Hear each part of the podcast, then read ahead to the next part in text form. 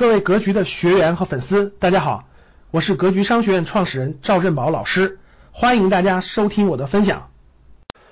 当时十四岁到、十八岁看的比较多的书，其实是呃《青年文摘》，因为当时呢，这个大家都知道学习也比较忙，只有我身边我身边另外一个朋友家里每期都订《读者》和《青年文摘》，每期都订《读者》和《青年文摘》。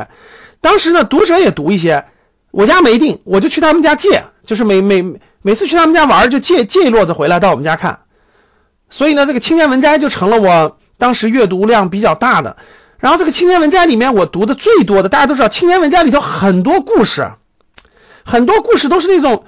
就是那种打工打工仔打工妹逆袭的故事啊，很多都是就原来多么悲惨多么悲惨多么差，然后然后那个。就就是很励志的个人故事，对吧？然后不懈的努力，然后到到广东啦，到深圳啦，到哪打拼啦，然后怎么就发展起来了？或者是或者是遇到一些生活当中的这种案例，哇，印象很深刻，真的印象很深刻。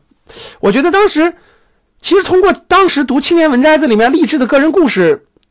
给我就十四岁到十八岁的年轻人，他心中树立了一种，我觉得是动力，是一种动力，就是觉得哇，这里面还有很多。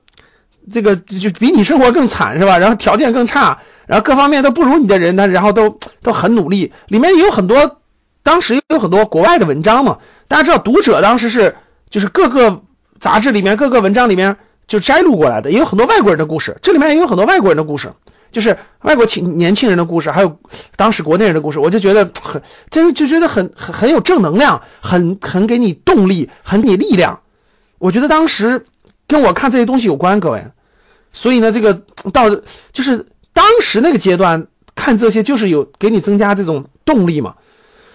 然后呢，当时看的报纸有参考消息会看一些，环球时报会看一些，所以今天经常给大家讲一些国际关系，跟跟跟当年的喜欢有很大的关系啊。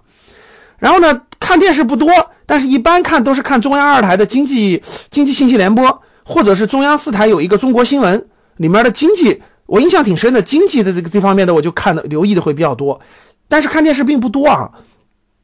所以大家看，就十四岁到十八岁，我看的最多的就是这些东西，我基本上梳理了。你说你说能不能列出来别的东西影响最大的？其实除了课本以外，就就这些东西了，没有受到别的东西的影响。所以我觉得这个这个当年这个商业这些读的是一些这些传记，然后呢，这个青年文摘里的一些励志故事，给给了我很多的信心和能量。我觉得是正能量啊！十四岁到十八岁左右，到十九岁上大学，这个这个这个到十九岁上大学以后，十九岁到二十二岁在北京上大学，我觉得印象最深的各位给大家分享分享啊！你看我，你我给你分享，就让你知道我如何被商业洗脑的哈。然后到，这个上大学的时候看的最我印象最深刻的就是没事干，我不在自习室待着，我是在大学图书我在图书馆里待的比较多，我喜欢在图书馆里待着。而且我最喜欢的是图书馆的，我们图书馆是这个二层全是那种期刊杂志，二层全是期刊杂志，三层就是那种就你你你在里面看书，在里面看书，一层就可以借书的那种。然后呢，我们大图书馆里面，我大概就就在图书馆里就就不用借走啊，就直接在里面看书就行，拿着看看完还呃晚晚晚上十点多那个图书馆关门的时候，你你你把书还回去，就就放到书架上离开就行了。就那个阅览室吧，阅览室大概看的最多的是看了一百多本人物传记，就一百多本人物传记，各种各样的政治的、军事的、人物的，但是最多的是商业人物的。这一百多本里头，大概有八十多本是商业人物的，什么阿拉伯，什么阿拉伯世界最最牛的是这个这个这个什么商人啦，什么那个有美国的，有欧洲的，有也有国内也有古代的，反正大概看了一百多本吧人物传记，我觉得很开眼界，然后呢，很开眼界，很有帮助。